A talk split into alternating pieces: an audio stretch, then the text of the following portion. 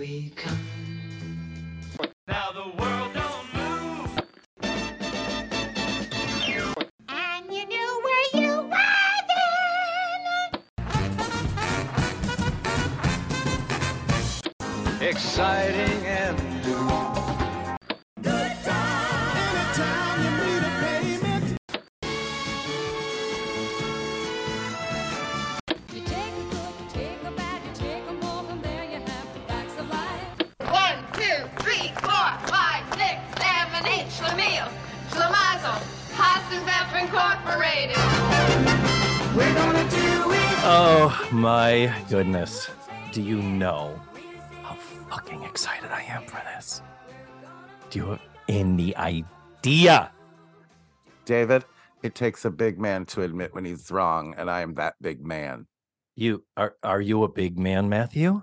Like I always say, I'm not a big dancer, but if I were a dancer, I'd be a big one. Okay. Well, what, well, okay, I we have not discussed this at all. So, are you telling me you had an opinion and and your opinion was changed or or something? I just never had an opinion. I just never cared about so Laverne and Shirley. You, I just never cared about it. Did you even watch it growing up in reruns? Not once. This is the first ever episode I've ever seen. Holy shit. So, Holy shit. Okay, well, well, well, we need to start the show. Let's let's okay, we'll get into that in a second. Let me actually get started and say, hey, welcome, listeners. It's T V Talkaholics in your ear holes. This is episode number forty-three. Thank you for downloading and pressing play. We are getting ready to discuss legitimately my mostest, favoritest show from my entire childhood. I've said it so many times, listeners, you already know this. I was more into Laverne and Shirley than I was even The Facts of Life. This was the greatest show in the history of television to eight to ten year old David when this first came on. So I'm going to preface this by saying I love, love, love, love, love Laverne and Shirley so much. And I, I can't believe it's never come up in all the time we've been talking stuff that you never watched it. So. Oh, I think it has. Has it? Well, again, I wasn't listening because I didn't hear the sound of my own voice. So yeah, I, well, you stopped talking about me, so I stopped listening.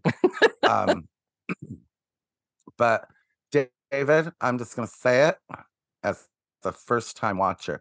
This is delightful. Oh, oh, thank God. Oh, God. If you had hated this, it, it would have been so upsetting because this is really the quintessential Laverne and Shirley. It is, it is such the definitive episode in that it has so many of the best elements all combined into one. And even if you look it up on I M D B, when you look at the the listing of individual episodes, it does come up as a fan favorite. And I'm like, uh, yeah, with good reason. And I'm so happy we were able to do this because Fabian had been a guest on that episode of The Facts of Life, sixty-two Pickup. So, oh, I'm so glad you were delighted by it. So now that I have sung the praises and told you how much I love, love, love this show, mm-hmm. I want to make it very clear. It got awful towards the end. Like, my complaints about The Facts of Life in seasons eight and nine, that that's nothing. If we did a Laverne and Shirley podcast, I I would have walked into the ocean or jumped off a bridge before I, I could have gotten into how upsettingly bad the later episodes are in the writing. But this one comes before it jumps the shark. So yay! Season three, episode eight, Laverne and Shirley meet Fabian. Literally, the title tells you everything. So that's all you need to know. Good night, folks. Well, and just like, I, I, as I was watching it, I thought, it's just like, seems like a cozy show to visit. Mm-hmm. Like, like The Lucy Show, Ab Fab, all those wonderful, wacky women against the world type shows. So numerous, they need not be mentioned. But mm-hmm. you know what I mean. Like those... the it's the the the format is not new. God no. But it's certainly not old, is it? Nope. Because we've at all. got nowadays, we've got what? The New Girl or Two Broke Girls. So mm-hmm.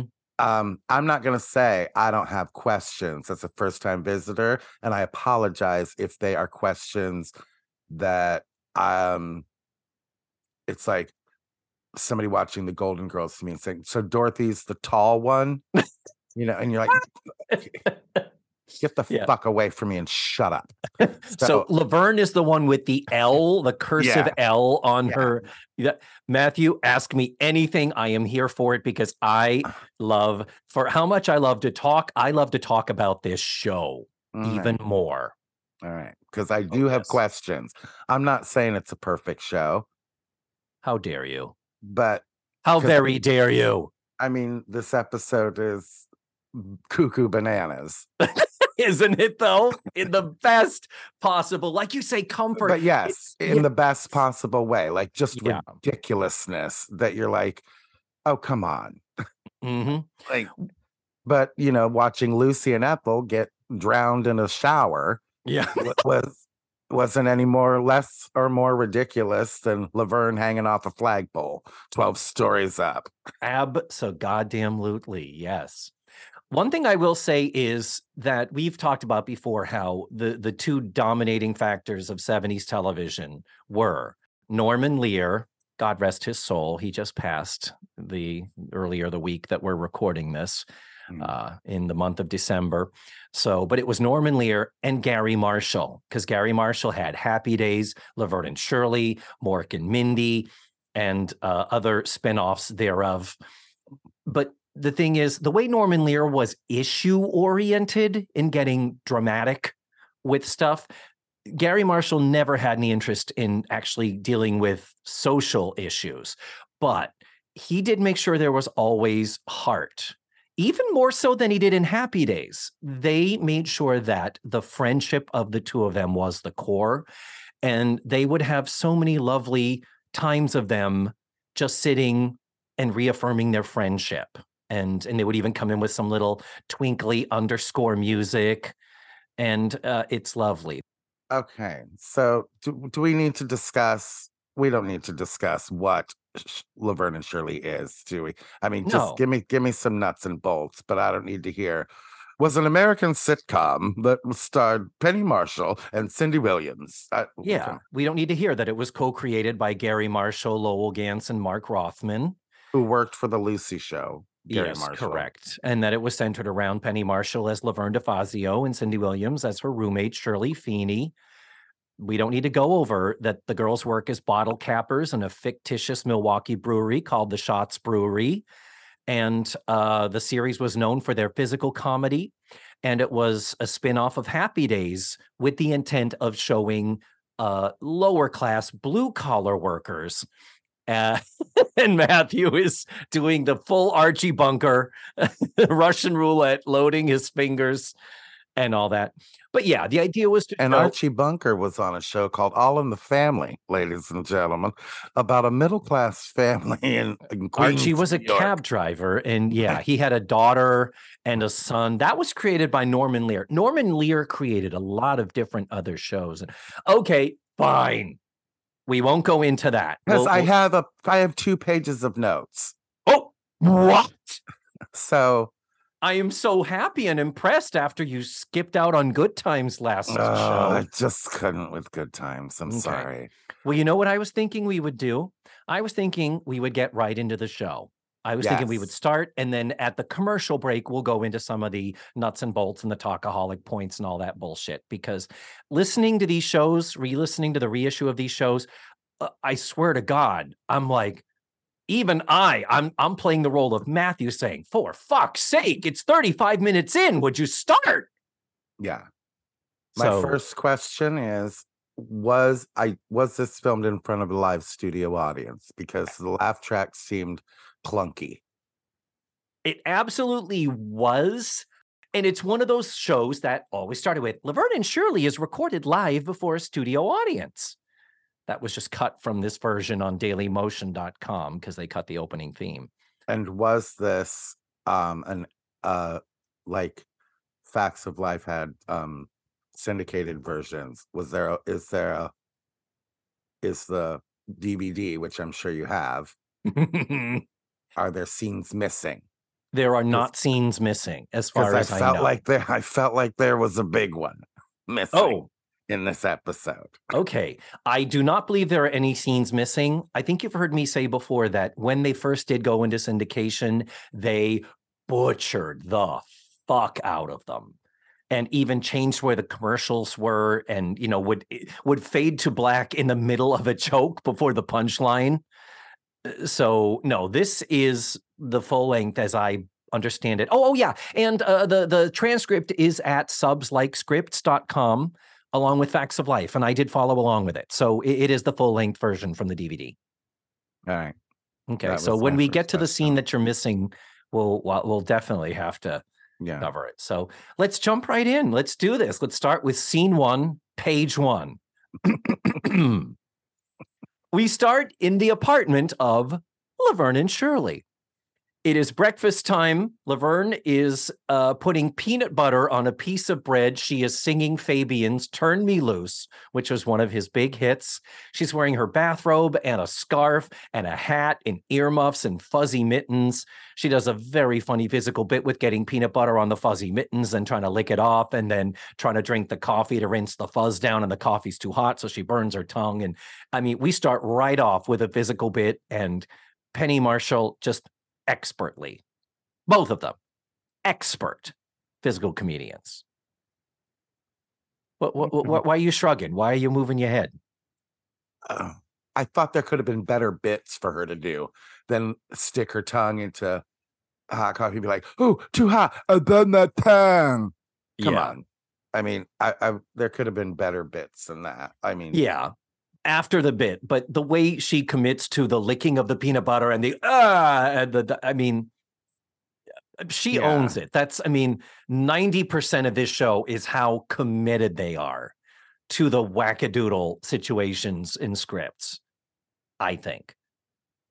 So anyway, uh, Missus Babish comes in. She's also in a winter coat, gloves, and a fur stole, saying that the heat has been fixed and the radiator should be turning on at any minute.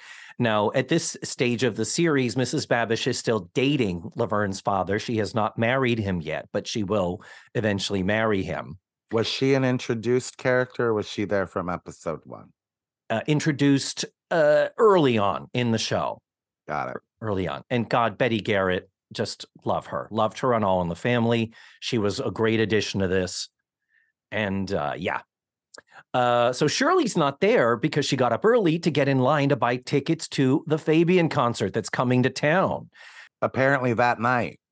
I don't think it's that night. I think I think some time passes through the course of the episode, don't you? Well, and hence where our scene is missing. But go ahead. Okay.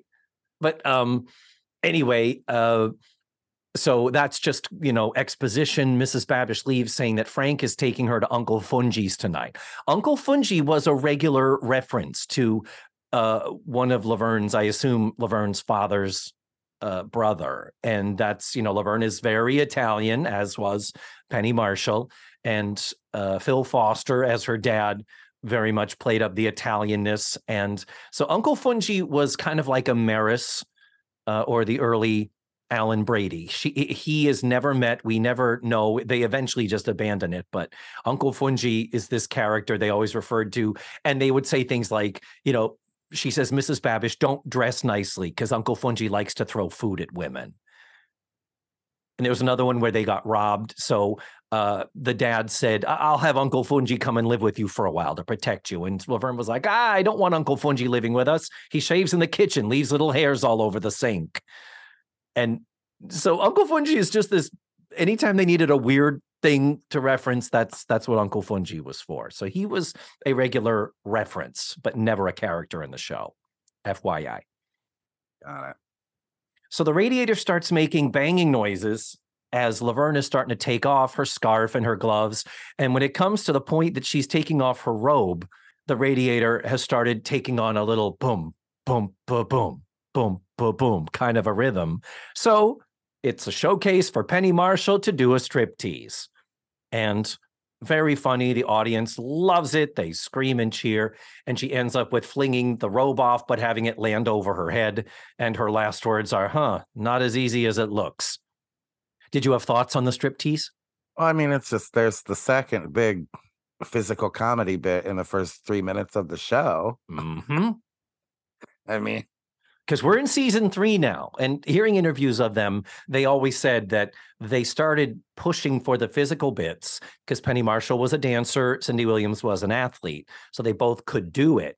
And they realized that that was doing a lot of compensating for the weak scripts. So the writers did start to kind of write toward that by the time where we are now in season three. So, you know, like, yep.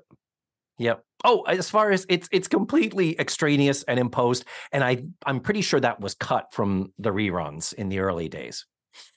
So one running gag we don't get is typically Lenny and Squiggy have an entrance, like a setup and a punchline of an entrance, where uh, if Laverne licks the peanut butter off of her glove and it's all fuzzy, she would say something like, "This is the most disgusting thing I've ever experienced." Cut to, hello, in come Lenny and Squiggy.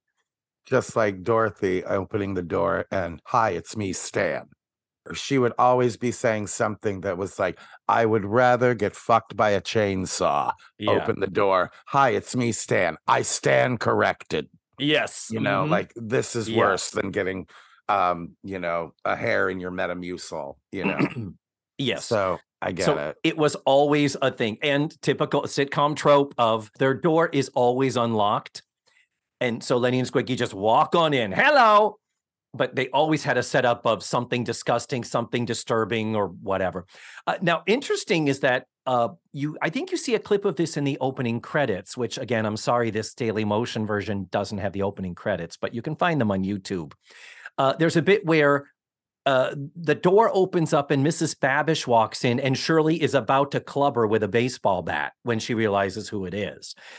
They had a running gag in season one that because these girls are not wealthy, because they're they haven't met rich men to take care of them and they have to support themselves, they clearly don't live in the best part of town. So in order to protect themselves from crime, it was anytime there was a knock at the door, they would run over, they would put like multiple padlocks and chains on the door, and each of them would grab a baseball bat and have it up and ready. And then usually with Shirley would go, who is it? In a low man's voice. But then it was, oh, wait a minute. It's funny when Lenny and Squiggy just burst in the room. Okay, fuck that. We're abandoning it. Yeah. But it was a funny joke how it was just this, again, because it was physical, it was just a built-in automatic thing where they'd be just having a conversation like la, la, la, and then uh, uh, uh, grab the bat. Like, it was just second nature to them. It was very funny. I've decided, David, I'm going to take a shot every time they do a physical bit. Oh, you're going to be on the floor in ten minutes. No, I've only taken one for the first scene. I'm, I'm going to give you the first scene. But but she did too because of the striptease. I know, but I'm I'm letting you have a head start. Okay. So anyhow, here's your physical bit. Lenny and Squiggy burst in. We don't get, again, the normal setup, but they say, gangway, stiff, broad. And they're carrying Shirley. And yeah. they bring in, they drop her on the couch. She's apparently frozen solid. So they drop her on the couch. She almost rolls off the couch and they quickly catch her. And uh, which didn't look rehearsed. No. I, it, I it looked like that. Yeah, yeah it, it looked, looked like, very yeah, yeah organical.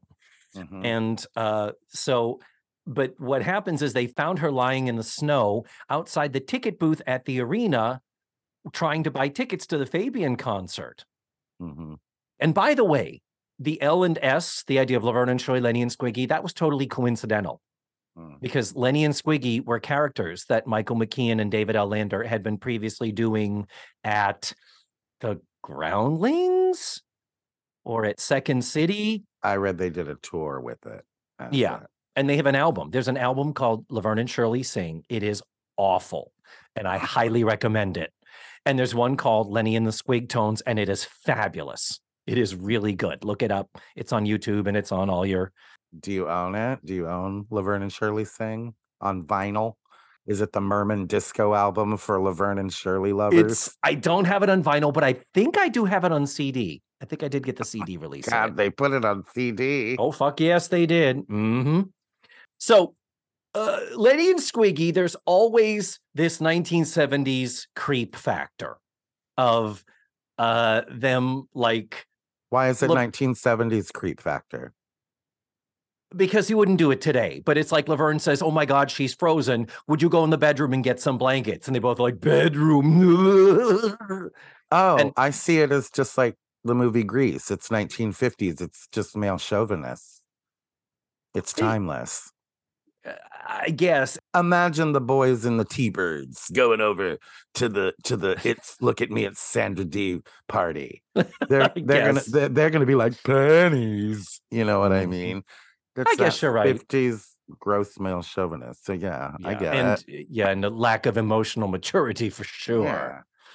Um, but then later when Laverne is like, okay, thank you guys for bringing her. I got to get her out of these wet clothes. And they're like, okay, yeah, start with the shirt. Yeah, go slowly, go slowly. She's like, get out of here. And Lenny says, hey, we saved her life. We're entitled to see her naked.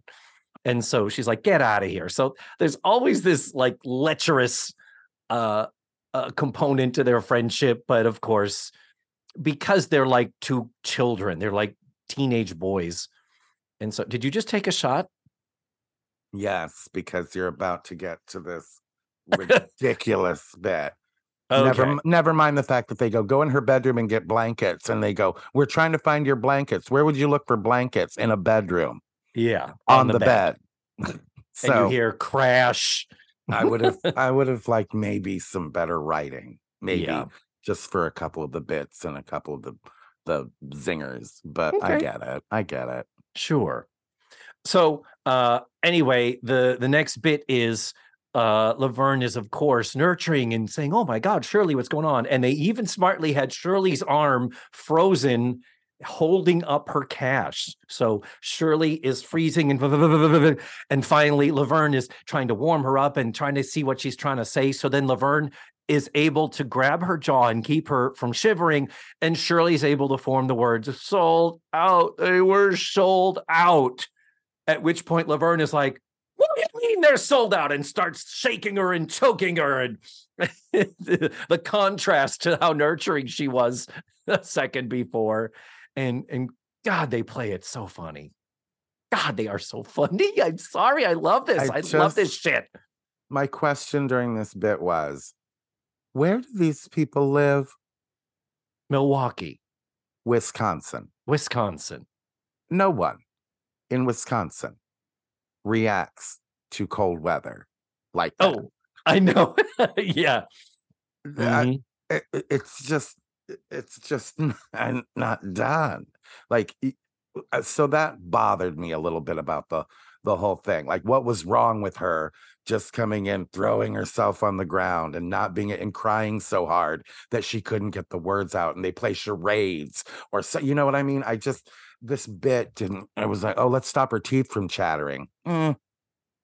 Well, I think the implication is that she You talk about out. physical comedy. They have to play charades because she's crying so hard. She's crying. Yeah, exactly. It, the cold doesn't even have to be a thing anymore. The heat's back oh, on. Oh, you're saying, yeah. Okay, you're right. Saying this crying. I think the implication is that Lenny and Squiggy, they found her in the snow. So it's like she she passed out, that she was so distraught that she passed out and fell into the snow and just started to freeze sitting in the snow. Cause you wouldn't, you wouldn't do that in Milwaukee.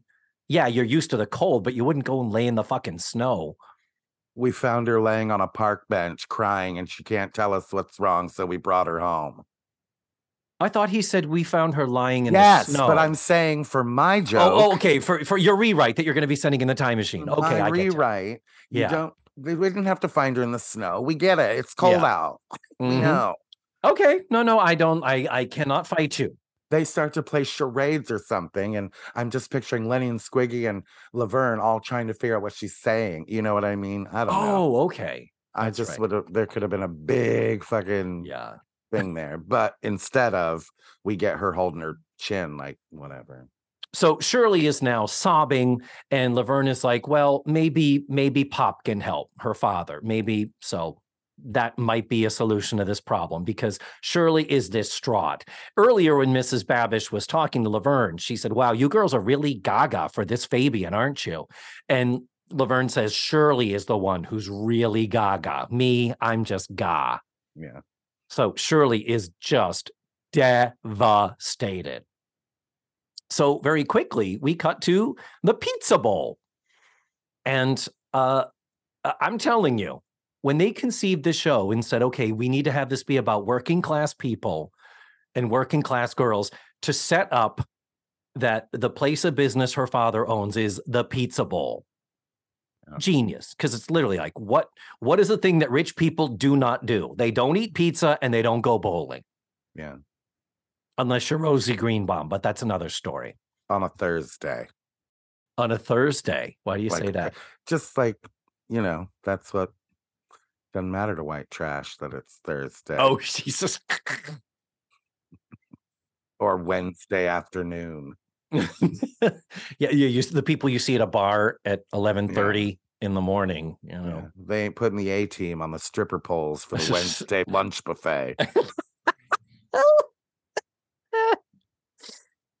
So we have got Frank, Laverne's father, played by Phil Foster, on the phone, and he's like, okay, great, we got it. And he hangs up the phone, and the girls are like, oh my God, you did it. And he's like, yeah, I got it. Two tickets. I got this thing. I don't know that. You're going to be there. Cherry Vale. Hmm. And the girls are like, what? No, no, no, Fabian, we don't want to go see Cherry Vale. And his argument is he's an Italian singer, and all the Italian singers sing the same way. So the girls are like, oh, no, thank you, but we're trying to. And so they, you know, he's, of course, got to go off to this Uncle Fungi thing. And then he's like, I called everybody I know. And this performance is pretty much what Phil Foster did. He just screamed his lines. Yeah. And oftentimes, particularly the earlier episodes, they were also nonsensical. Like he would just come in and be muttering and speaking, but y- you would not know what he'd be saying. And by the time he left, the audience would be applauding because it was just so freaking ridiculous. You smell. What? He smell. He smell. Oh. He's just screaming things from the fucking window. I, I thought you said you smell to me. No. No. He smell. Would you like that? um, Gee, he's... I haven't I haven't put deodorant on in three whole days. Um No, he's Mel's diner. He's Mel. Mel, Mel Sharples. Yeah. Yep.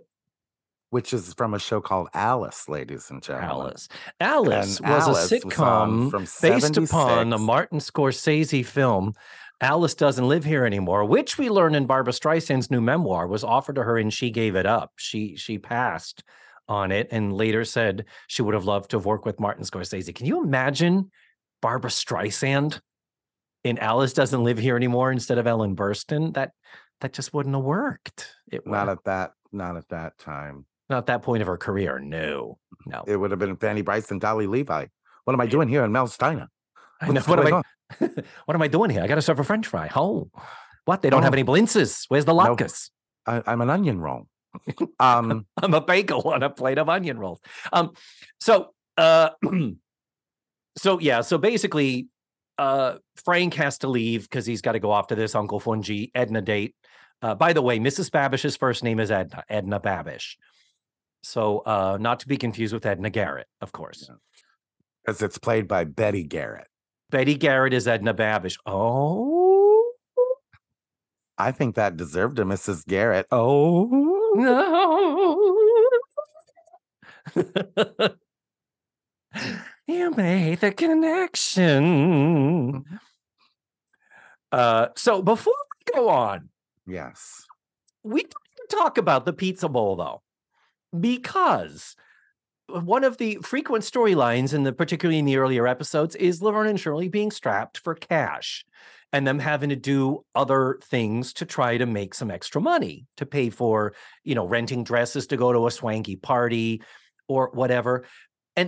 It was always weird to me that I know that there were times I think they worked as waitresses at the pizza bowl, but part of me was like, why didn't they just automatically do that? Why didn't they have their day jobs at the brewery and then three or four nights a week be pre-scheduled waitresses at the Pizza Bowl or work there or, you know, polish the balls or something. It was always weird to me that it's like your father owns a business. He can't also employ you. So that was weird to me. I'm just saying. I may discover why as I begin episode one. Are you gonna you gonna do it? You're gonna watch Oliver and Shirley? Oh yeah, I've got nothing else to watch. Now oh, that Bake, now that Bake Off is over. Uh, oh, okay. Wow, I'm excited that I've introduced this to you and popped your L and S cherry. So Laverne says she's going to try to make some more phone calls. And in this time, she says she's going to call Carmine. That is the one thing we do not get in this episode is we do not get Carmine, played by wonderful Eddie Mecca. Carmine is a sort of on again, off again boyfriend of Shirley's. And this is a very, uh, how shall I say, nebulous courtship. Because there are times they're full on making out and then she's making him go take a cold shower because, you know, Shirley doesn't, she she doesn't vodeo do-do is what they call it about having sex. So they're boyfriend and girlfriend, and there have been episodes where Carmine interfered because he was jealous that she was seeing someone else or getting friendly with another guy. But by the same token, when Shirley needed to go on a date or a double date with Laverne or whatever, there was always just pairing her up with other guys. Like they didn't bog her down with this regular relationship. And in the end of her tenure in the series, because Cindy Williams left the series before it ended, uh, they do have to address the fact that their way to get her off the series quickly was to marry off Shirley, and they had to have her and Carmine have a little bit of a heart to heart. So it is weird that it's like Shirley kind of should have ended up with Carmine, but uh, anyway, I don't get it. It was very weird. And he was just the serious relationship of convenience for her. And so he's not even in the show at all. We only know that Laverne is calling him at his dance studio because uh, he sings at the Pizza Bowl when they need a song to fill up some time where they don't want to actually write a script. And then he also teaches dance at a dance studio. And and he looks great when he's in a bathing suit or without a shirt on. Eddie Mecca, he could get it. Let me see it, but okay. So while Laverne is on the phone, in from the bowling alley comes Rosie Greenbaum. Oh my God, I love Rosie Greenbaum so much. She is in sixteen episodes of this one hundred seventy-seven episode um, television show, David. Mm-hmm. So I was wondering why she deserved applause when she gave me a character. She, who is she? Because I just looked up. Stan is in twenty-six of the one hundred seventy-seven episodes of the Golden Girls. Yeah. Uh, but, but we were beyond the point where we were in a series like where they would applaud entrances, which I'm here for. Everybody getting applause when they enter. It makes mm-hmm. me, it just makes me laugh. But so I wondered why she got applause, because I'm wondering how important she is in the show. It's, uh, she is, I mean, important is anything important. What had happened was they had brought her in. Is she like a Miles? Like she shows up like every once in a while and you're like, oh, I love him. Yeah. Uh, oh, I love her. Yeah, yeah. That's what's going on here. But the reason why we love her, as you see, is that she is a foil for Laverne. She is clearly from the streets. She is clearly not a classy person, but she married a proctologist and always is flaunting her wealth to the girls. Stop at a proctologist. A proctologist. Okay. I shit you not. I'm going to enjoy that. Yeah, she's uh, only on sixteen episodes. They should mention that every time she's on. Yeah. Being married to a proctologist. She absolutely yeah. should. Yeah. Ogden is the name of the husband. That's who she's talking about when she's like, hey, Ogden wouldn't mind if I gave you my ticket, but you know what? Ah, this would be the one time he'd want to go. I better not give you my tickets.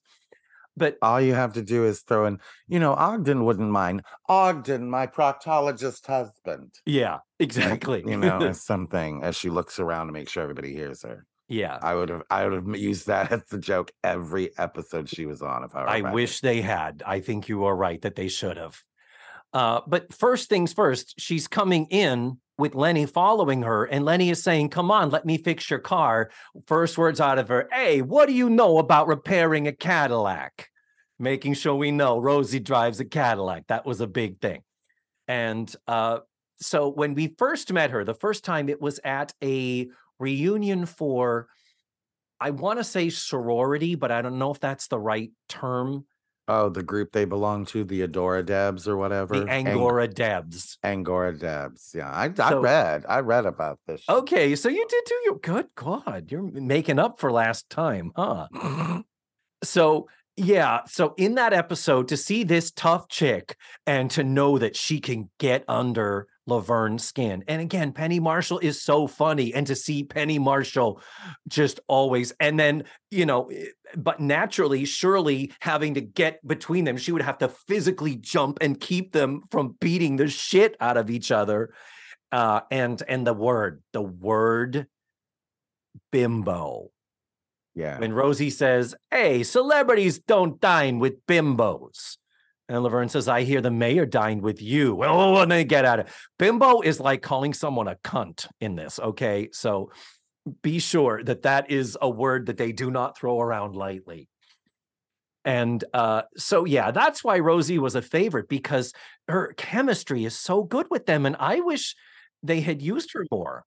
It's such a great character because Laverne knows that they're the, exactly the same. But yeah. She got married to a rich guy, so she doesn't have to deal with being a bottle capper anymore. Exactly. I did, I, it did bother me that she had that Brooklyn accent too, but I think it made her more like Laverne. So, yeah. But like, again, why are we in Milwaukee if we're just all going to have a Brooklyn accent? Yep. Um, but I, so whatever, but um, yeah. Wasn't she great though? I mean, didn't you, yeah. Wasn't I there liked. a great shift in energy and dynamic and status when yeah. she came on the screen? And interestingly, if you look at the graphic for this episode, I think if you're if you're watching this or listening to this on Apple Podcasts these days, the graphic that I do, the little advertising graphic for T V Talkaholics, it has a cast photo in there. And in that cast photo, Carol Ida White as Rosie is there as though she is a regular cast member mm. when she never, ever was. She was always just a, a, you know, a guest star who showed up regularly, but not often. Anyhow, this was, again, as a typical quintessential Laverne and Shirley episode, this was perfect. Having her there, having her, the rich one, having gotten the tickets, and then kind of dangling them in front of Shirley and saying, oh, I, you know, you could have mine. And Shirley's like, ah, ah, yes, please. I would be happy to buy them from you. Shirley, I'm rich. I would give them to you. But, you know, Ogden might want to use them. And that would be, th- I better not. And so while she's doing this and just, I mean, good God, you know, dangling meat before a tiger, Laverne sees this, and Laverne is on the phone, and she has fucking had it. So Laverne slams down the phone, walks over and says, well, Shirley, I got the tickets, and we are having dinner with Fabian before the show. Oh, no, she doesn't say that. What does she say? She says, we are having supper with Fabian oh. before the show. But then what's-her-pussy says, um... Rosie Greer over here Greenbaum. says her too. She says, she says, Fabian wouldn't have dinner with no bimbos. Yeah.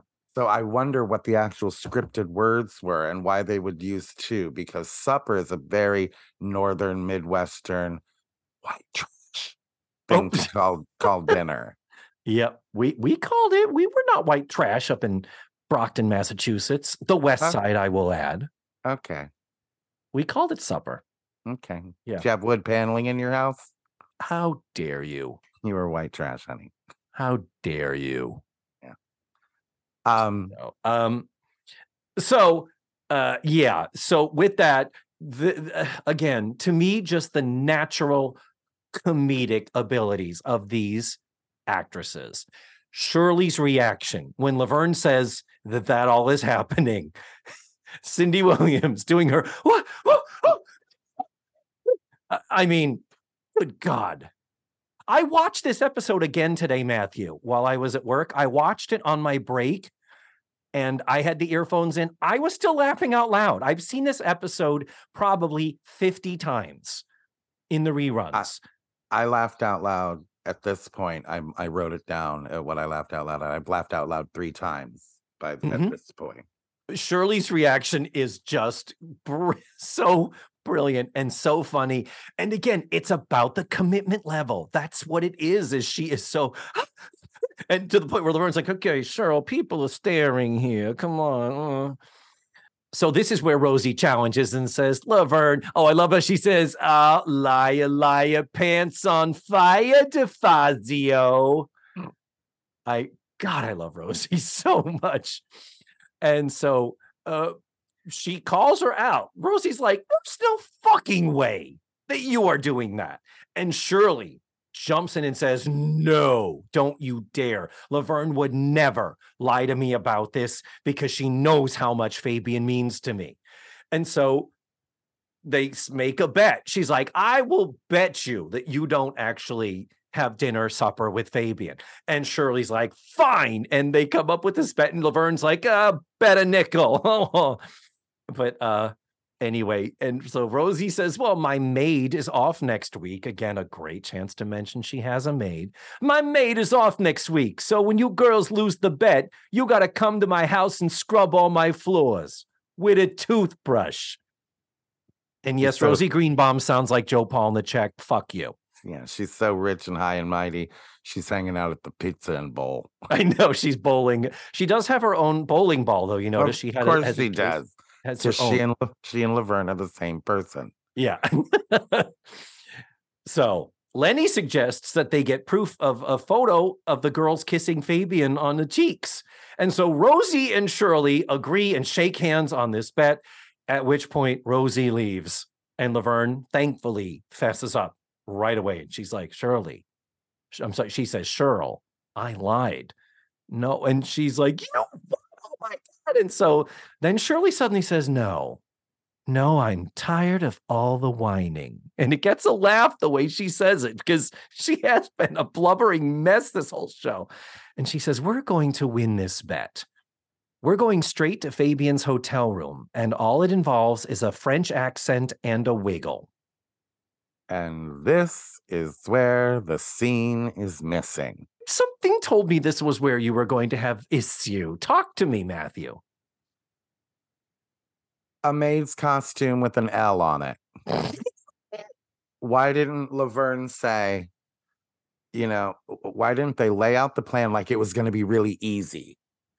Like, we'll wear our, we'll wear those stewardess costumes we wore last year for Halloween. Those look enough like a French maid's costume or whatever. And something to to get them to see them trying to sneak into the hotel. They walk into the man, like, how'd they get in the kitchen? Yeah, where do they get the cart from? Yeah. And where? And put the camera under the dome where the food would be. They have their camera hidden there. And who, right? And who, like, it just things like weren't explained. Like, I mean, I get it. I'm I'm suspending. I'm I'm having a sense of whimsy. Yeah, I was but, just going to ask you where your whimsy was, Matthew.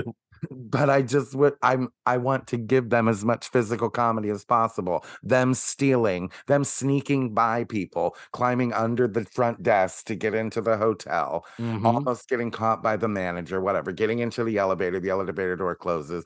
Because he says, these are those two French broads I told you about later or whatever. Yeah. You know, the two French broads at the store that the hotel manager told me are loose in the fucking building. So that's why you're asking me, did you check the bathroom? Did you check?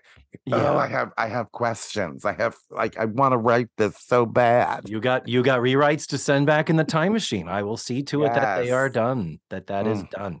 I, I I cannot argue. Why do that. They need a French accent? You're in Milwaukee. Yeah, your, your food service in a restaurant or a hotel in Milwaukee. You need a French accent. Oh, Très classé yeah. over there at the Adams Mark in downtown Milwaukee. Well, you assume he's staying at the nicest hotel. Of yeah, course. I'm sorry. He's at the La Quinta. But uh, anyway, the deal, you, you know what?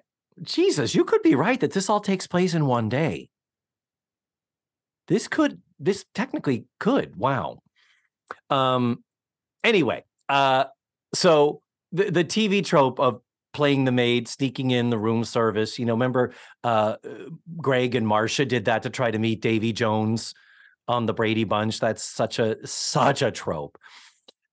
Do you know how happy I am to be talking to you about this episode? I am I'm so very happy to happy be here. Right now. I'm so happy. Anyway, so we're in the hotel. We're in the hotel room. So yeah. we get in the hotel room. Uh, so I guess it's his manager. I don't know who this dude Pete is, because he seems to be kind of like a manager.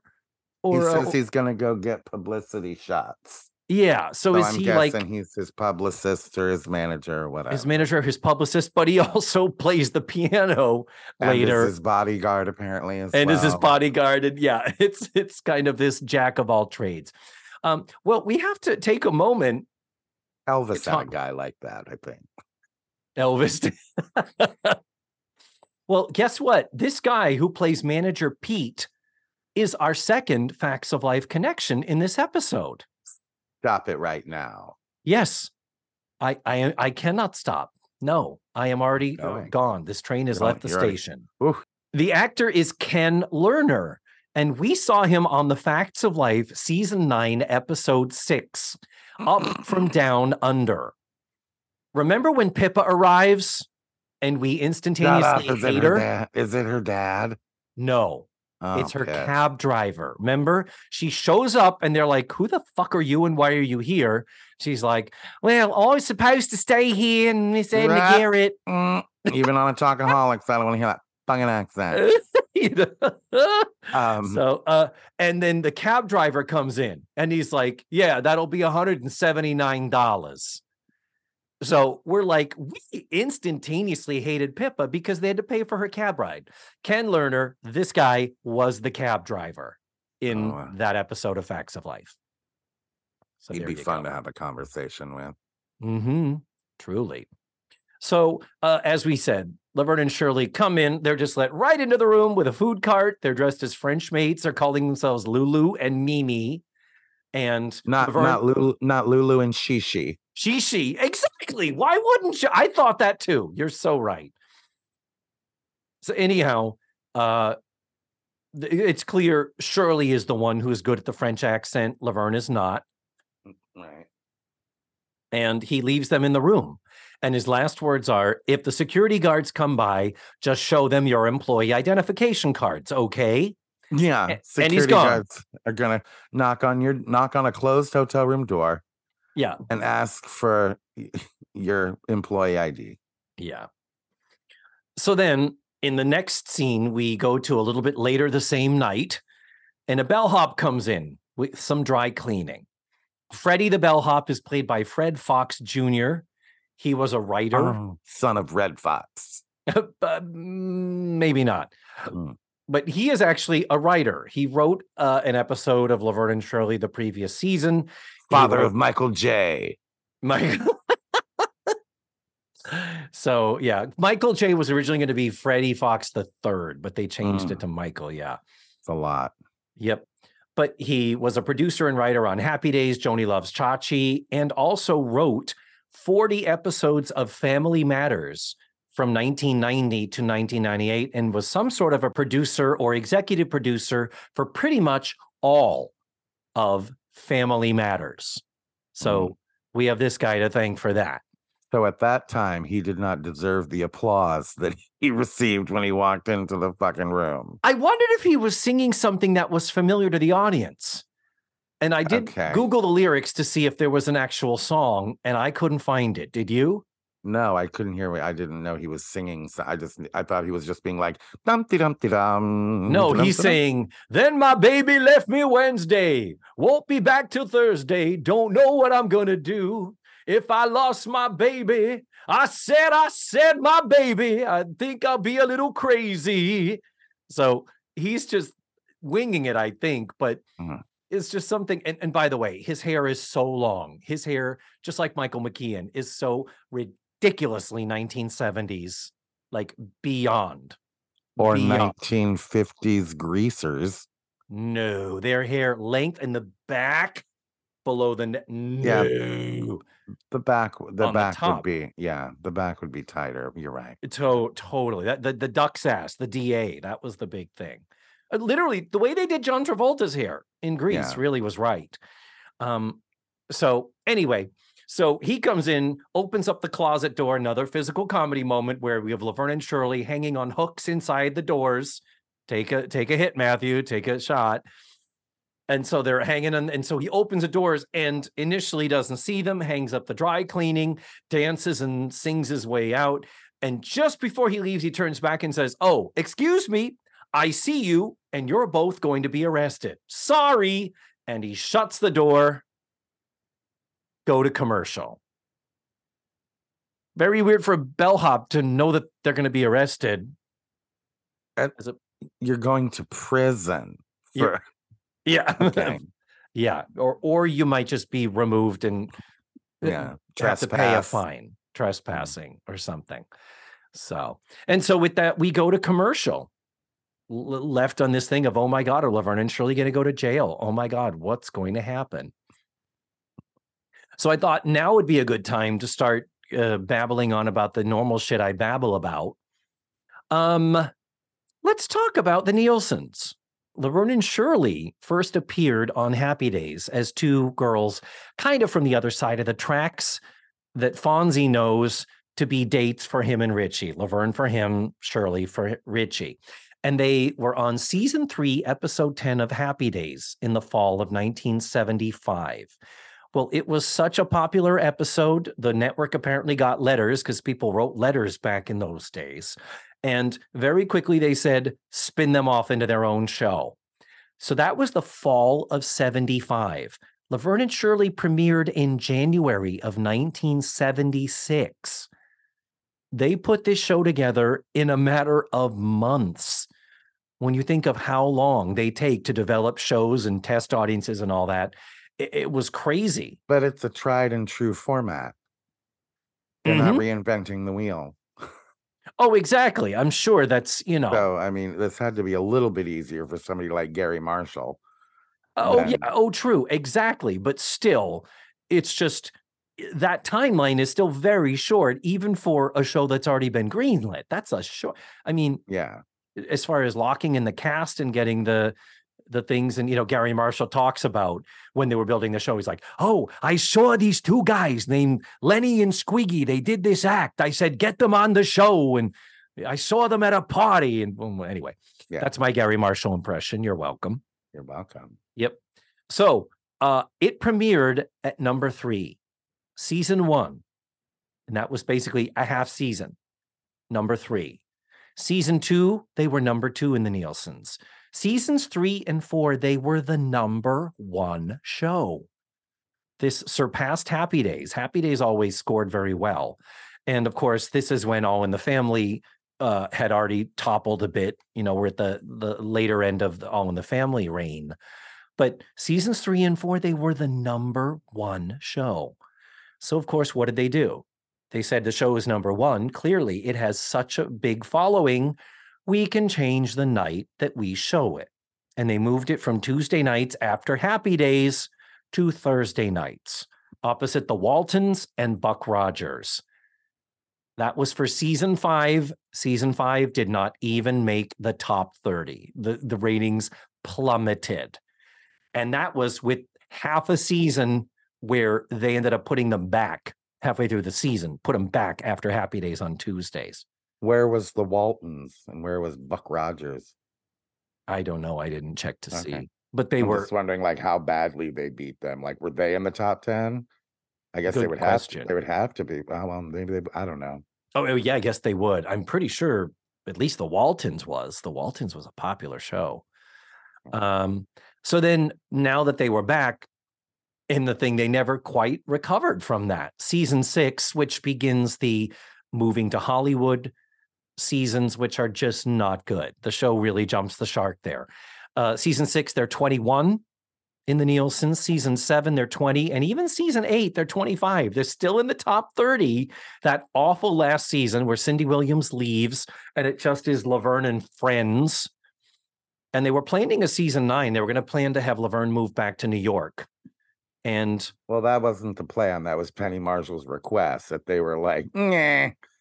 Well, she had said she wouldn't do it otherwise. Like, yeah. And they yeah. said, yeah, there was no plan to do that. That was just her being like, I'll do it if. Yeah. And they ended up getting canceled before that anyway. So, yeah. Um, so that's just interesting to me. How old are the girls at the beginning of the... How old are the characters? Yeah. Do they establish how old they are, or did they leave that up to our imagination? Because um, I couldn't tell if they were like twenty-one and twenty-two, or if they were like pushing forty. Well, funny you should ask. They are, they're in their twenties. Absolutely. They're young girls who are not yet married, so they're working. Um, so they're supposed to be in their twenties. I recall an episode, I'm pretty sure in, it was in Hollywood, and it had to do with the girls talking about how they are aging. And I feel like in that episode, Laverne says, well, I look pretty good for twenty-nine, don't I? So I think they're supposed to be that like has twenty-four. To be a, that has to be a joke. Does it get a laugh? No, absolutely not. They're dead serious. Okay, because she's dead thirty-three. Serious. She's thirty-three or yeah. thirty-one or two at the beginning she's, of the yeah. Serious. At the at the time Penny of this Marshall. Episode, what we're looking at, Penny Marshall's thirty-four, Cindy Williams is thirty. Both Lenny and Squiggy are thirty. Missus Babish is fifty-eight. Uh, Frank, Laverne's father, is sixty-four. Uh, Carmine, whom we don't see, is only twenty-five. Eddie Mecca was young. Uh, Rosie Greenbaum, how old do you think she is? Did you look it up? fifty-three. She's twenty-nine. Jesus Christ. She could have passed for forty-five and no one would have blinked. And Fabian, by the way... That's, that's why she didn't do too many episodes. She was busy touring in Call Me Madam, for God's sake. So uh, here's the funny thing. Fabian is thirty-four here. Yeah. In the year that this show is supposed to be taking place, which is a, another whole sidebar I have to go on. Uh, this is supposed to be allegedly nineteen sixty-two. So Fabian is supposed to be playing himself at nineteen here. Mm. And uh, yeah, I was trying to figure out if that was Fabian's nineteen seventy-nine look. Oh, God. Yeah. Or if or if they like did what they did to him in The Facts of Life and tried to make him look younger. Yeah, no, no, that hair was his hair. And again, it was so long. If they were going to put a wig on him, they would have done something shorter because his hair, he was known for his pompadour. He was known for having yeah. short hair, but the big, uh, high, kind of what the high and tight looks like nowadays. I remember that was his nickname actually at the club. And I remember we used to call him, um, we used to call him the hair. Did, did you? You played yeah. at a club where Fabian Forte played.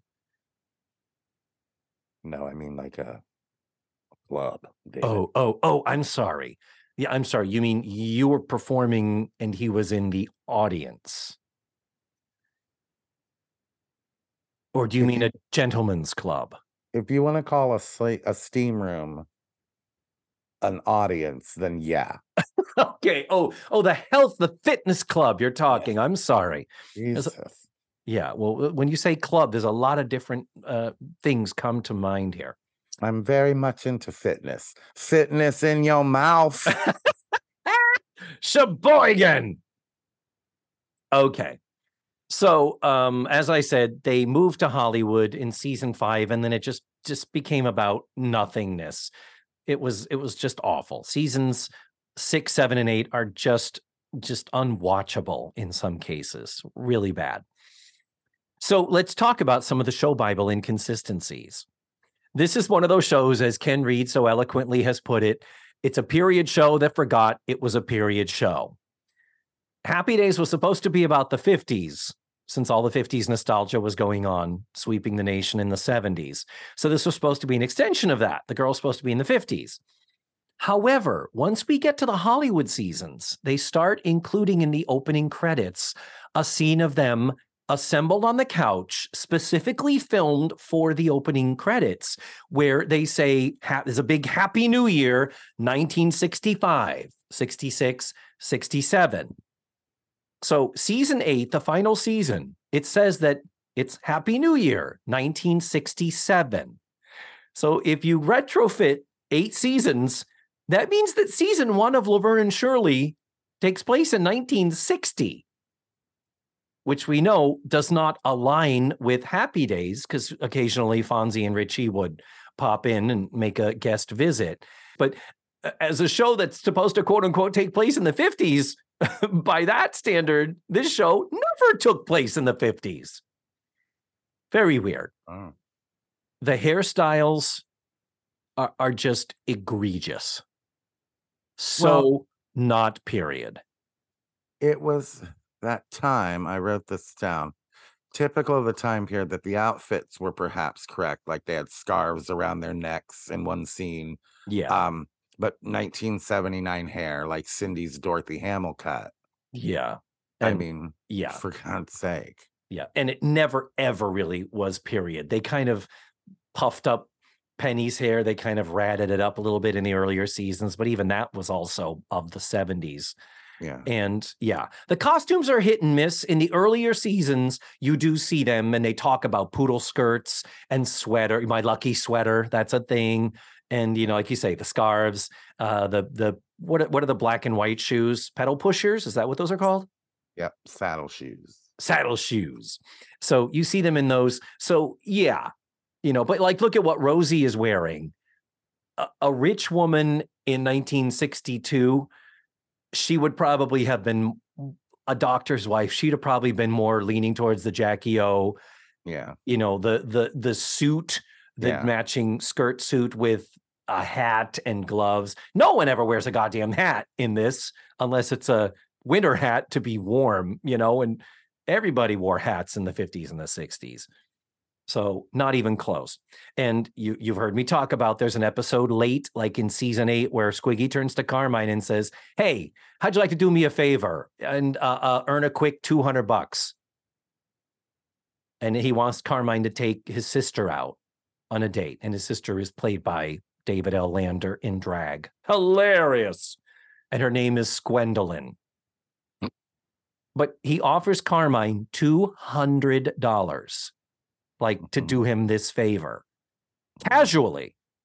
And I'm like, I, I went through the whole thing. I think I went through this on Ken Reed's show too, where I was like, two hundred dollars was like a month and a half salary for the average American, not people who worked as, you know, truck drivers at a brewery. And uh, anyway, uh, yeah, so it definitely forgot it was period. And the costumes in many cases just got more and more generic. But uh, yeah, let me see. Are we back in the presidential street suite that has a huge one room with a fucking piano in it? We are not. Not even a separate bedroom. We're we're not yet. No. Um, so earlier today, as we were preparing for this, you texted me a link to a YouTube video of the animated series Laverne and Shirley in the Army. Mm-hmm. And you had never heard of that. Of course, you hadn't watched this. So I think people that say, and that is now forever going to be my response, when people post on Facebook, oh, eighties Saturday morning cartoons. Yeah. We loved it. I'm going to comment, Laverne and Shirley join the Army. Yep. Mm-hmm. I watched an episode. Yeah, it's awful. It's... Invasion of the Booby Hatchers, I watched. Yeah. And is it is it a is it a pig who's their sergeant? I, they have a sergeant. You talk about cuckoo bananas with no explanation. It's like somebody, it's like they got the artist from Animal Farm or something that was popular maybe at the time. Yeah, but he when is a pig, have, right? Did, That's their superior yeah. officer, right? Yeah, their superior officer is a pig. Yeah. Played by Ron Palillo, no. by, by yeah. Horshack on Welcome Back, Kotter, doing his Horshack. All right, ladies, it would be time for you to now have to go over to the... It's like, yeah, no, it is whack a fucking doodle. And Typical Hanna-Barbera. I know everyone elevates, oh, Hanna-Barbera. It's like, okay, after they stopped doing Tom and Jerry, once they got into the Flintstones and doing T V and was like, oh, we can make this cheaper and shittier and cheaper and shittier, and the kids don't care. Yeah. So they did. They did not, they did not say, well, let's still put out something quality. And this was really in the bad, bad, bad Hanna-Barbera times, where at one point, the series was retitled to Laverne and Shirley with the Fonz, and it was combined with a half an hour Happy Days animated show. And then it became the Mork and Mindy, Laverne and Shirley Fonz Hour. Which, yeah. And, and in the Fonzie show, he had an anthropomorphic dog called Mister Cool, uh, played by Frank Welker, who does the voice of Scooby-Doo. But it, it's just like, you know, they would just keep repackaging the same shit and giving it different names. You know, at one point, I think they had the Pac-Man Little Rascals Hour. The Pac-Man, I mean, talk about, I like peanut butter. Can you swim? I remember as a late, late teen just happening to flip on Saturday mornings because, you know, I didn't, I wasn't really watching much by the eighties, but I remember thinking, what the fuck is happening? But that ran concurrently with the show. That was eighty-one to eighty-two. It ran for two seasons, twenty-one episodes. And it was during the run of this that Cindy Williams quit slash got fired from the show. Uh, so they had to use another actress to be the voice of Shirley in it. Um, another talkaholic point is they had to do with uh, billing. They had to make sure that they got equal billing.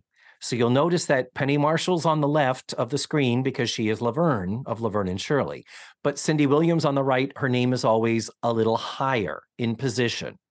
So if you read top to bottom, Cindy Williams' name is first. If you read left to right, uh, Penny Marshall's name is first. And uh, you know who started a thing like that? Ethel Merman. And Jimmy Durante. In Red Hot and Blue on Broadway in nineteen thirty-six. They did two diagonal stripes. You know your Ethel Merman history. Go figure.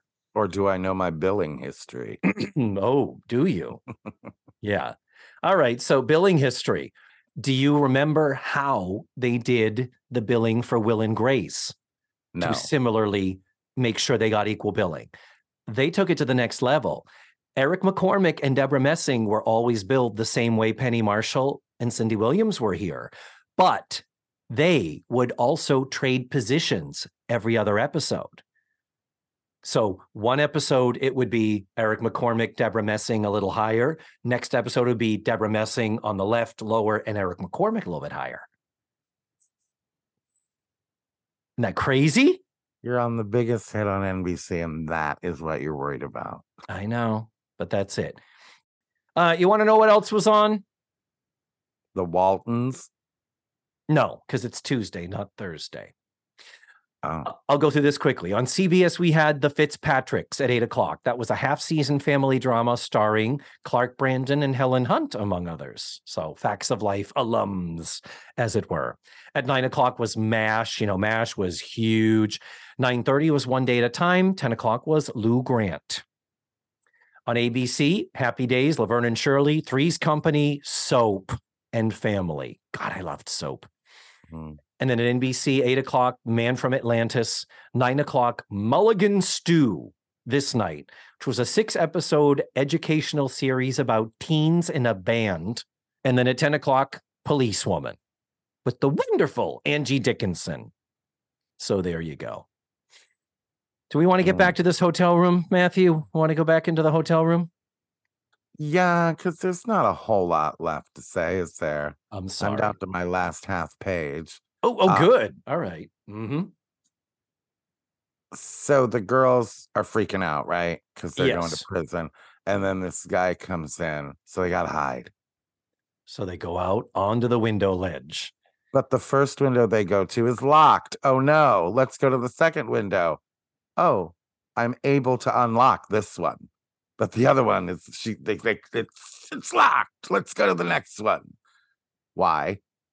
I don't um, know either, other than to point out to us that the windows are lockable, which is why they get locked out. okay, but her unlocking the window and opening it, like making the physical act of unlocking the window. Anyway, I'm okay with that. But, and that also would have put them between two windows, which meant they couldn't move very far. True. Which would have been giving them some more comedy. I'm going to take a drink for my own idea. Atta girl. So there is a little bit of a running joke that happens here when they're out on the ledge and they're like, and the, and the other guys come back in. We have the, the bellhop and the manager dude come in and they're looking for them. Well, they were just here. Okay. Hey, shut that window. You want Fabian to catch a cold? So we see him shut the window and lock it. So then Laverne says, I see an open window the next floor up. I'm going to climb up. Right. There might not be an open window on this level. Uh, apparently not. So Laverne goes to climb up and she grabs kind of one of the, I guess, tusks or fangs of this gargoyle face. Yeah. And she pulls and one of them snaps off. And Penny Marshall so perfectly is like, oh, oh, I broke a building. I broke a building. Yeah. I that was that a running out. gag. You'll see when you revisit the series, Matthew, like at one point she's being dragged out of a store and she grabs a mannequin and the mannequin snaps in half and she's like, I broke a lady. I broke a lady. That's a that's a running thing in a few episodes. Okay. They didn't give us a lot of it, but they gave us a few. So that was one of note. Um. So she ends up climbing up onto the flagpole. And again, just all the physical stuff and then cuts to them down. They're twelve stories up. They do say that. They're twelve yeah. floors up. So they're they are going to fucking die if they fall. Well, and we get a we get a couple good shots of stock footage of oh, yeah. traffic down below. Absolutely. Um, but it's so ridiculous because in that, though, again, not a new concept. Na- name I can name at least three other um, sitcoms where characters get stuck out on hiding on a window ledge and get stuck. Facts of Life is one of them. Yeah, true. Um, um, but I was half expecting Batman and Robin to make an appearance, for Christ's sake. It was so ridiculous. Walking sideways with the poles in their capes. Yeah. So ridiculous, but I wasn't mad at it at all. I would have given them maybe some different physical comedy to do. They had those short skirts on. They could have used that. Oh, much okay. more to their advantage. Yeah. And I realize it's nineteen sixty or, or nineteen eighty-four. Or, oh, no, eighty, seventy-seven. Yeah. Yeah. So I realize that. But I mean, I would have given them some different physical comedy to do. Yeah. I would have put the flagpole between the two windows and had her swing back and forth. You know what I mean? Yeah. And be seen in both windows at different yeah. times. And I don't know. Again, that's just going in the old, but that was a lot of physical comedy, that bitch. Yeah, you you have a couple of hits coming to you for that. What are you drinking anyway? Smirnoff, is it? Green apple Smirnoff. Green apple Smirnoff, straight out of the bottle, because you are a classy broad. I'm not a pussy. Another kind of a running, I, I don't know how to describe it. It wasn't like a running gag, but when she says to Shirley, hey, have a look and see if anyone's in there. Take a look the and see. Walk, the walk, the, the Cindy walk. Williams the, the squatty... Was- The the knees bent squatty walk while snapping the fingers by your side.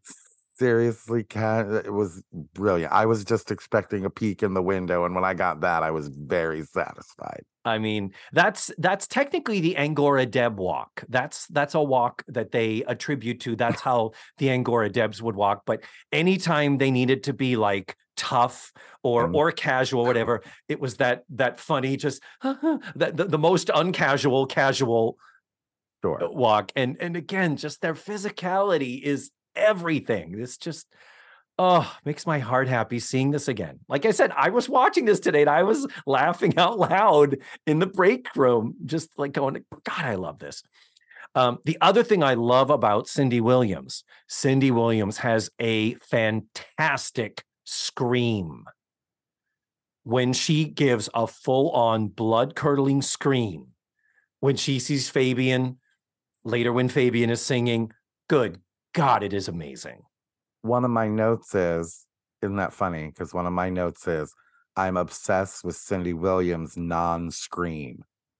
Non-scream? Because, why? Because I love the choice to make the window soundproof. Oh. And when they're filming from inside the apartment, she's out there up against the window screaming, you know that Cindy Williams is on the other side with her mouth open, pretending to scream, and yeah. nothing is coming out of her mouth. Yeah. And that was fantastic. Yeah. That was like just standing on the other side with this silent scream coming out of yeah, that with face. Both of her hands on top of her head, just ah! And I if I fully believed she was screaming on the other side of that yeah. window. So commitment, man. If there was ever an exercise, a lesson in commitment, man, they they do it. And yeah, it's it's pretty amazing. So yeah, Shirley starts screaming because she sees that Fabian is is in the room now. So she comes in, so she's like, got to get Laverne down because Laverne's up on the flagpole. So Laverne comes down, and then Shirley ends up grabbing, La- Laverne is like g- hugging it with her arms and her legs. Shirley has got her arms around Laverne's midsection, and now Shirley is swinging free with hanging on to Laverne, who's hanging on the flagpole. And uh, again, more physical stuff. Take another hit. Are you, are you shit-faced yet? So yeah, anyway, Fabian is left alone, and he sees them out on the ledge. He lets them in, and good God, he is so much nicer than he needs to be. Well, again, I wrote down another laugh out loud moment was a directorial choice, or maybe those two, I doubt those two came up with it together, but the, them looking in the window with their noses, moving their noses around yes. on the window. On the glass, yeah. I laughed out loud, and I thought I would have loved that to go on for about another three minutes. Like, figure them like rubbing their faces, getting them, yeah. getting it wet, having to wipe it off. Like, I would have given them so much more to do with that because it was so goddamn good. Yeah, and you could tell noses up against the windows, moving around, wishing them, just so fucking funny. And you know that in the exterior set, when they're on the ledge, you can tell there's no panes of glass in that window. Like yeah, when they're right. when when there's no one in the room and they're just like, get us in, get let us in, let us out, let us in, yeah. let us in. You can see she's not banging on, she's not even banging on the frame of it because there's nothing there. Yeah. But yeah, there's there's definitely That's glass. Why I expected Batman and Robin to, to yeah. pull themselves up. But. So yeah. So he is so sweet. He, because he's like, are you coming to the show tonight? You did all this for me. And they're like, they start crying because they are not coming to see the show. So he just snaps his fingers. And let me tell you, Pete just produces two backstage passes and hands them to him. Here, have backstage passes.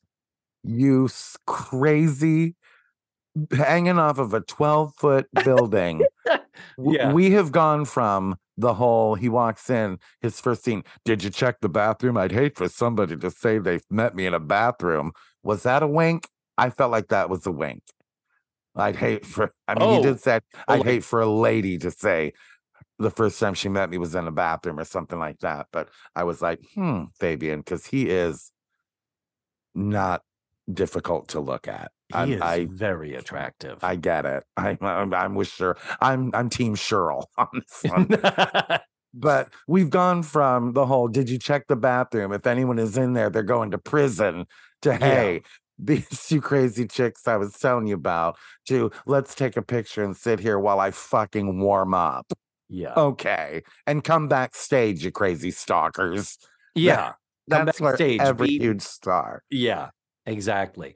And how interesting that they are so starstruck that he says, oh, I see you have a camera where you wanted to take a picture. It's like they would have probably forgotten the fucking picture. And also, if it wasn't for him. Elvis was around. Elvis was around at the time. Fabian yeah. was around at the time. They've seen women faint over them. I love how he's like, you did all this for me. Yeah.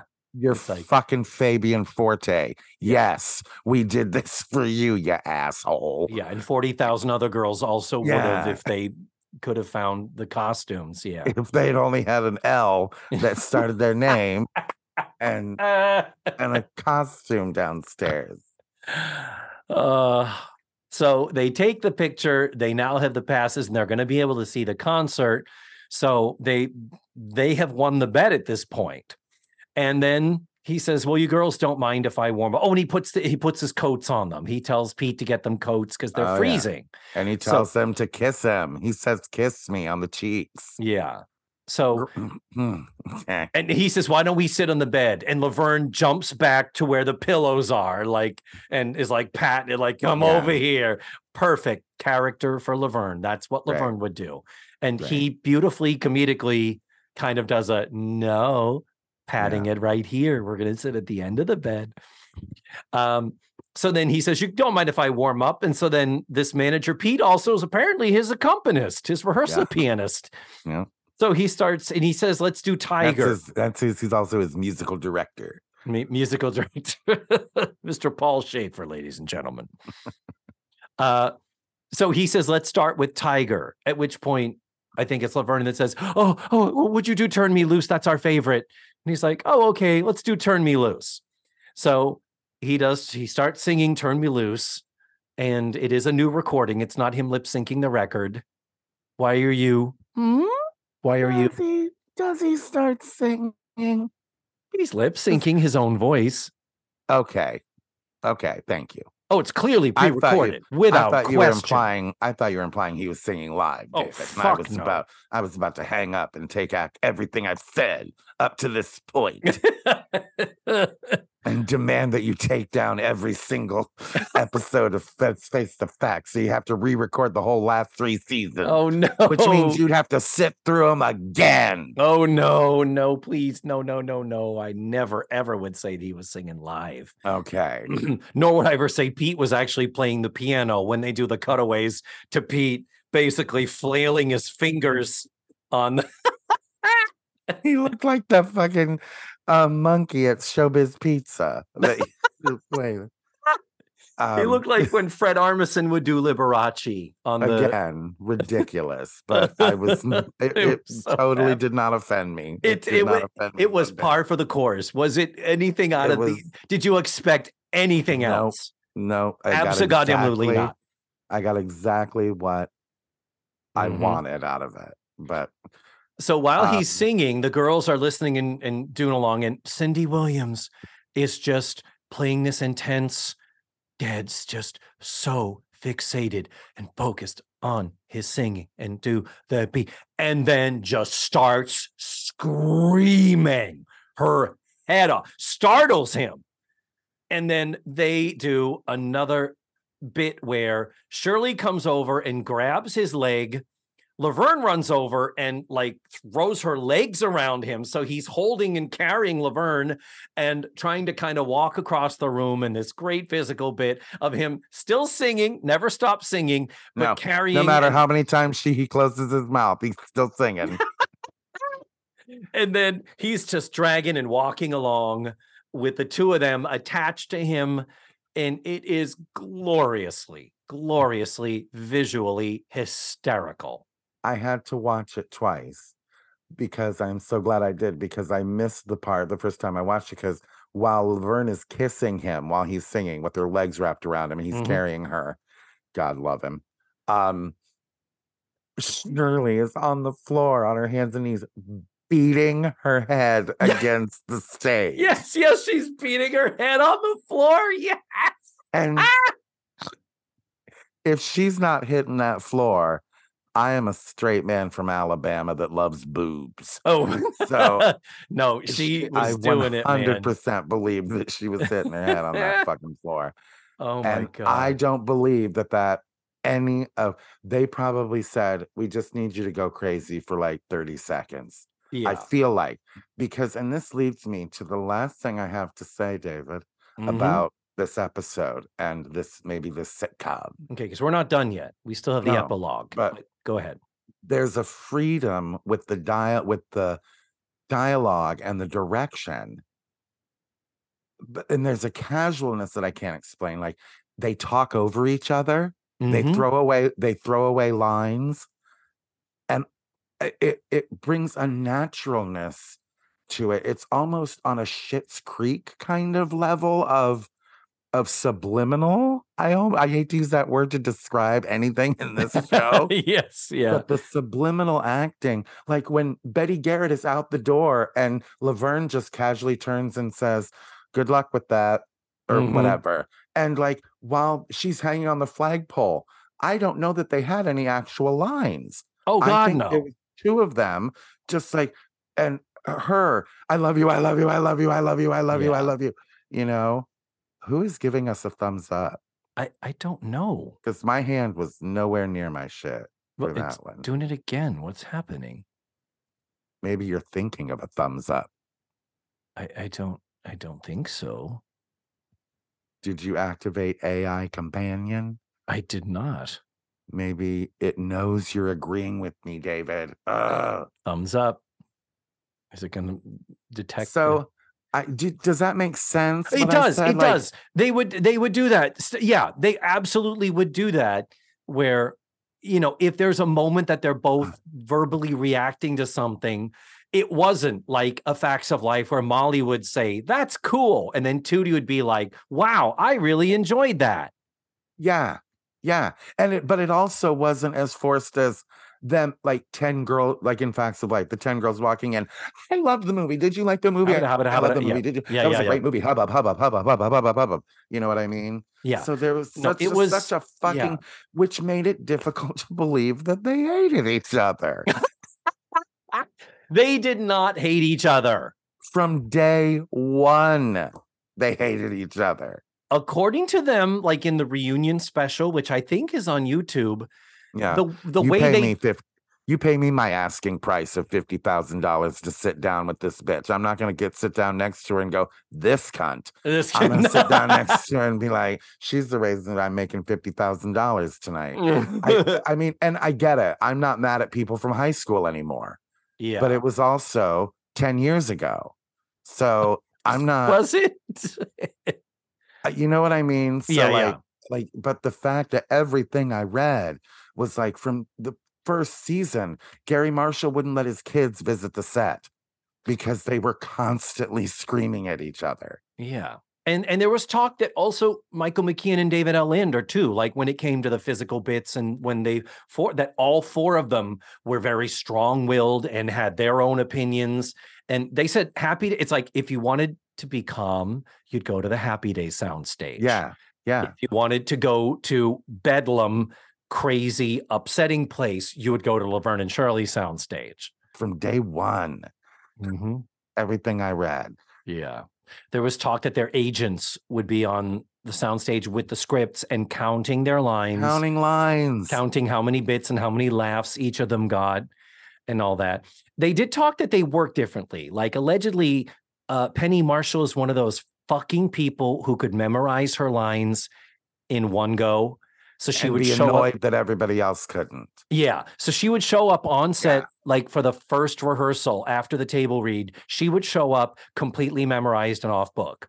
Cindy yeah. Williams, on the other hand, was like most of the rest of us, where you have to pry that script out of her hand for the dress I, rehearsal. I also read that um, Penny Marshall, while she would be off script, it wouldn't be word for word, whereas Cindy Williams was a word for word person. Like, wow. I, I'm waiting for this word so I know when to say my line. And that's where the, but again, that's where the freedom of the, the dialogue ended up coming in because yeah. Laverne would give you the gist of what the fucking line was.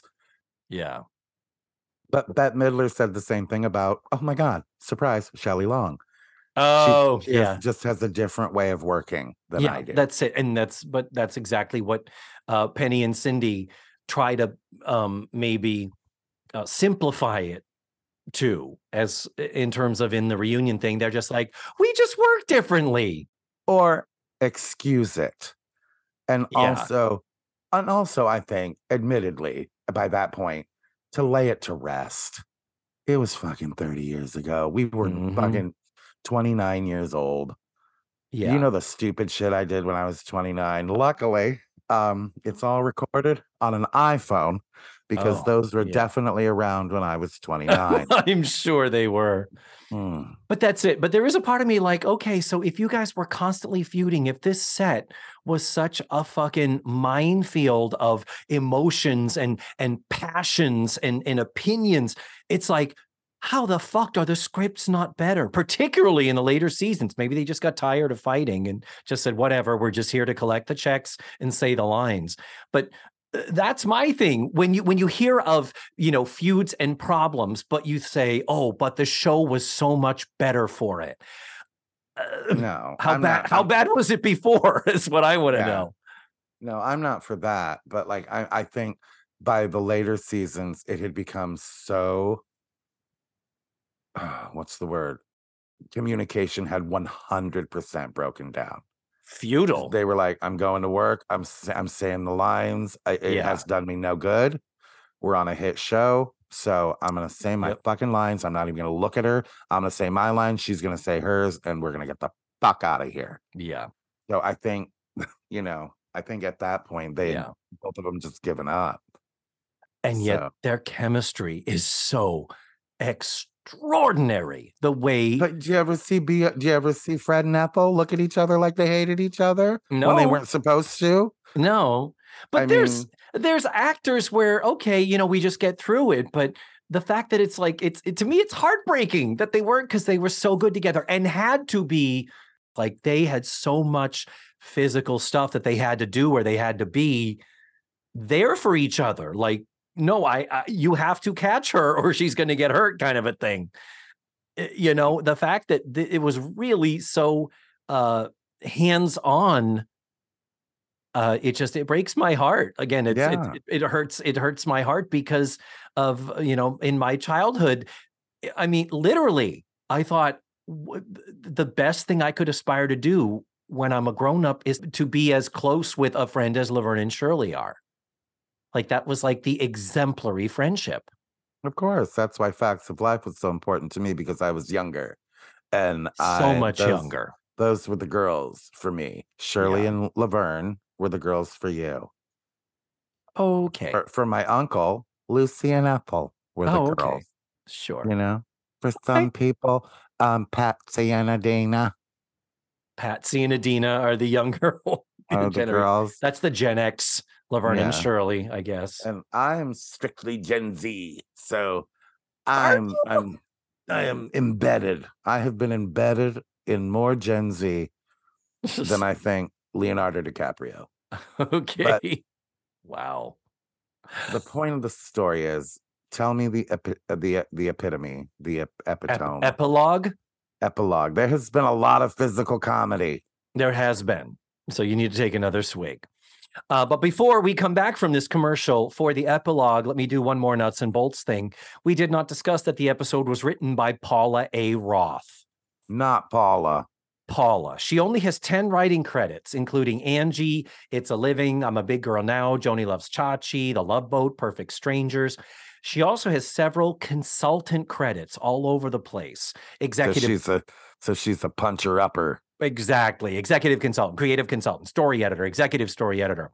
Mm-hmm. But here's her biggest credit. She was executive producer for every episode of Perfect Strangers, starting mm. in its second season.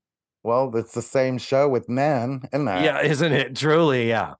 Most recently from two thousand one. I believe to- there was an episode of I believe there was an episode of Perfect Strangers where they appeared high up, caught on a on, on a ledge. ledge. And they did. That doesn't surprise me. Yeah, I never watched Perfect Strangers, Matthew. I'm much, much too old. Um, but here's a weird thing. Most recently, from two thousand one to two thousand nine, she was the creator and writer and creative consultant on a German sitcom entitled Mein Leben and Ich. Which is German. My, my darling and me. My life and I. Not Leben, Leben, L E B E N, oh, my life. Okay. Mein, mein Leben and Ich. And basically that was the German version of the American show, My So-Called Life, the Claire Danes show, which didn't Did even last very more, long. Did it last more than six episodes? Uh, from two thousand one to two thousand nine. That's eight well, years. But you know so, what? Those people, those people also love David Hasselhoff. The, the Germans, man, their their entertainment choices are weird. I'd love, um, I'd love to see the French version of My So-Called Life. I bet they think it's hilarious. Well, the episode uh, that we're watching was directed by Alan Rafkin. Now, this is a very common name if you watch T V in the seventies and the eighties. He has ninety-six credits in a thirty-eight-year career, starting in nineteen sixty-two with seventy-seven Sunset Strip. Most recently, he directed nine episodes of Veronica's Closet in nineteen ninety-seven oh, to two thousand. That was most recently? Well, I mean, if he started in nineteen sixty-two, he's probably retired. He's probably. Well, I don't think they don't like to be. They don't like to be called that anymore, David. Jesus Christ, Matthew. Uh, and here's the thing. It was in two thousand. He died in two thousand one at the age of seventy-three. So, well, that explains it. Why didn't I, you lead with that? Your I wasn't. I forgot. I, oh, my notes. Like he worked. Them. He worked most recently as if he's just given up. Well, I I'm guess. Sorry. I literally didn't see that in my notes. I mixed. I missed that. But I knew he would have been old after he two thousand. Went, he went tits up. So his last, his yep. final, I would, I might have said his final. Credit. His final credit was nine episodes of Veronica's Closet from nineteen ninety-seven to two thousand. His and he, finale Otimo. His, his swan song. Mm-hmm. His Leben his Leifisch. uh, but, you know, when I say ninety-six credits in a thirty-eight-year career, the, the ninety-six credits, each of those is just a T V show. Let's talk about how many episodes of some of those T V shows he did. He directed twenty-seven episodes of The Andy Griffith Show. Jesus Christ. twenty-three episodes of The Bob Newhart Show. twenty-two episodes of Laverne and Shirley. forty-eight episodes of It's Gary Shandling Show. eighty-six episodes of Coach. And, get ready for it, one hundred twenty-three episodes of One Day at a Time. And was also an executive producer on that show. Holy Christ. Did the man ever take a day off? I think not. He was when, directing. When you said thirty-eight credits in a, or thirty-eight credits in a ninety-six, ninety-six credits in a thirty-eight year. Yeah. Not ninety-six years in a thirty-eight year credit. No. It's a thirty-eight credits in a ninety-six years. That's like thirty things a, a year. Yeah. And you're telling me he did a hundred episodes? A fucking it's it's three things a year, dear. If you do the math. Oh, I did the math, David. did, did how much? How much of that vodka you've been drinking? You there was a lot of physical comedy, and I obviously am going to be a, a something-aholic if I make that the rule when I watch. Oh, okay. I love, when I watch, I Love Laverne. I can't. I can't make it a drinking game. Okay, you sh- you probably shouldn't, because I think we're getting to the end of the line here. So anyhow, I just wanted to make sure we did cover the nuts and bolts before we go to the yes. epilogue. Laverne and Shirley and Lenny and Squiggy are sitting in their living room playing Monopoly, and I don't know if you noticed, Shirley has to actually pay- take Squiggy by the hand and move his piece.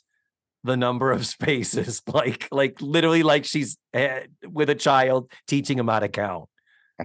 Just a nice little side thing right there. And they're telling Lenny and Squiggy after the concert, they had champagne with, with fucking Fabian. They had champagne with him. These two crazy bitches out on the ledge. Yeah. But the thing is, they said he was a terrific guy. It was wonderful. And then in comes Rosie, wearing a sparkly, bedazzled top. It's amazing. All of her diamond jewelry, but with gloves and a mop bucket and her toothbrush. Excuse me, girls. I'm done with the bedroom. And without even looking at her, they both point back. And Shirley says, bathroom, Rose. And Rosie, just dejected, a broken woman, turns around, and the audience is eating the shit up because Rosie has gotten her fucking comeuppance. It's the end of the show, David. It is. And oh my God, it's, I did have to think ahead. I was like, God, how many Talkaholic chips? Oh my God. This episode, this episode gets twenty-five out of five Talkaholic chips. I loved it. It is so, like you say, it's wackadoodle, but I don't know if I'm capable of separating it from my nine-year-old brain, because I was nine when I saw this originally on network television in its first run. Laverne and Shirley as a whole, as a series, like for the show Bible and for those awful last three, last three seasons, and for the just upsettingly clumsy departure of Shirley. overall, as an eight-year show, eight-season show, I I probably would only give it like two and a half. How about you? Oh, uh, well, I, I hate to give it as a series because I've only watched one episode. Yeah, you can't really. I get it. But I, but I'm gonna I'm gonna I'm gonna give you this. The Golden Girls show Bible is Garbaggio. Oh, I know. Yeah, absolutely. So it doesn't make it any less wonderful. It doesn't make it any less comfortable. It doesn't make it any more, any less. The, Lu- the Lucy Show, I don't even think they'd heard the words show Bible, for Christ's sake. No. I think they, cha- they changed their last name halfway through one of the series. but, but it just, I uh, so I'm anxious to watch. Watch this. I will not making it be making it a drinking game. No, um, just, okay. because because I will be in a series twelve-step program. Um, you will, yes. But it's so funny you say twenty-five out of five because I wrote down my notes are talk talkaholic chips ten out of five. I thought I was being like hilariously original and ridiculous when I wrote that down. So congratulations. Oh. You beat me, you beat me to my punchline. Oh, that makes me happy that we had the same thought, that we are psychotically connected like that. So I guess that ends another T V Talkaholics. Isn't that amazing?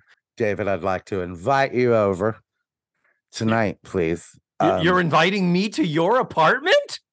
Well, there was a lot of physical comedy. So I would like you to come over because I have splayed out on my coffee table the Laverne and Shirley board game, David. Have you? Which yeah. I'm sure you have, and you played the Laverne and Shirley board game. Oh, oh I'm sure I have too. And uh, does this have anything to do with that three quarters empty bottle of green apple Smirnoff in your hand right now? This has everything to do with you coming over and us snuggling by the by the Netflix fireplace fire mm-hmm. and playing playing a, a rousing game of Laverne and Shirley, the board game. You mm-hmm. do know that exists, right? I do. I did not own it, but I do know that it exists. Yeah. I I want to play it. You want So that's another T V Talkaholics, guys. What is coming next month? Uh, we don't know at this point, but it will be something. And uh, when I say next month, will it be in a month from now? Can't even promise you that. That's right. Mm. We're we're going commando here, freestyling, free balling right here with T V David. Talkaholics. When we, what if we just said coming in twenty twenty-four? Coming in twenty twenty-four.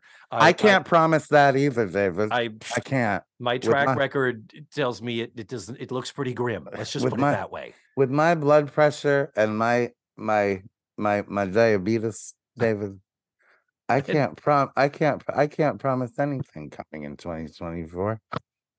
I I don't know about you. But this has been fun. This has been super fun. I am so... I get to be Laverne when we play the board game. Oh, I get to be Laverne. Okay, we're going to play the Laverne and Shirley board game. You can be Squiggy. I'll be... How, how dare you?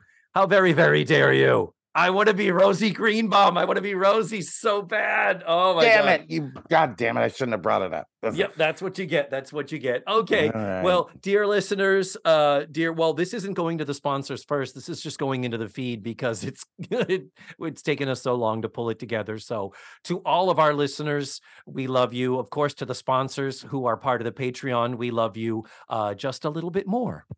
So thank you so much. Well, I have no regrets that I made you a Laverne and Shirley convert and that you're excited to watch the rest of the show. And uh, yeah, until next time, folks, mwah, smooches and goodbye. Love you, darling. I love you more. Oh, oh I love you more, more. Them, them. No, that okay. was to you. That was to you. Oh, well, now that the crown is over, I love you. Oh, I'm glad. And we are not... Spoiler do- alert. Spoiler alert. They kill off a major character in the last se- in the last season. uh, yeah. do, do you know and on Prin- that note. Do you know how Princess Diana died, David? How did she die? carpool tunnel syndrome. Oh, stop! No, no! I'm end. I'm hitting. I'm hitting the stop button now. Goodbye, goodbye, and thank you.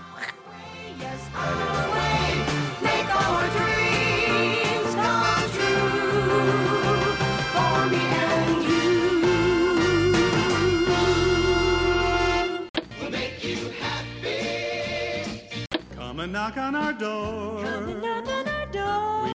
Where we're moving on now. We're moving on now. That uncompromising, enterprising, anything but tranquilizing. Here's the story. You take a book, take a back.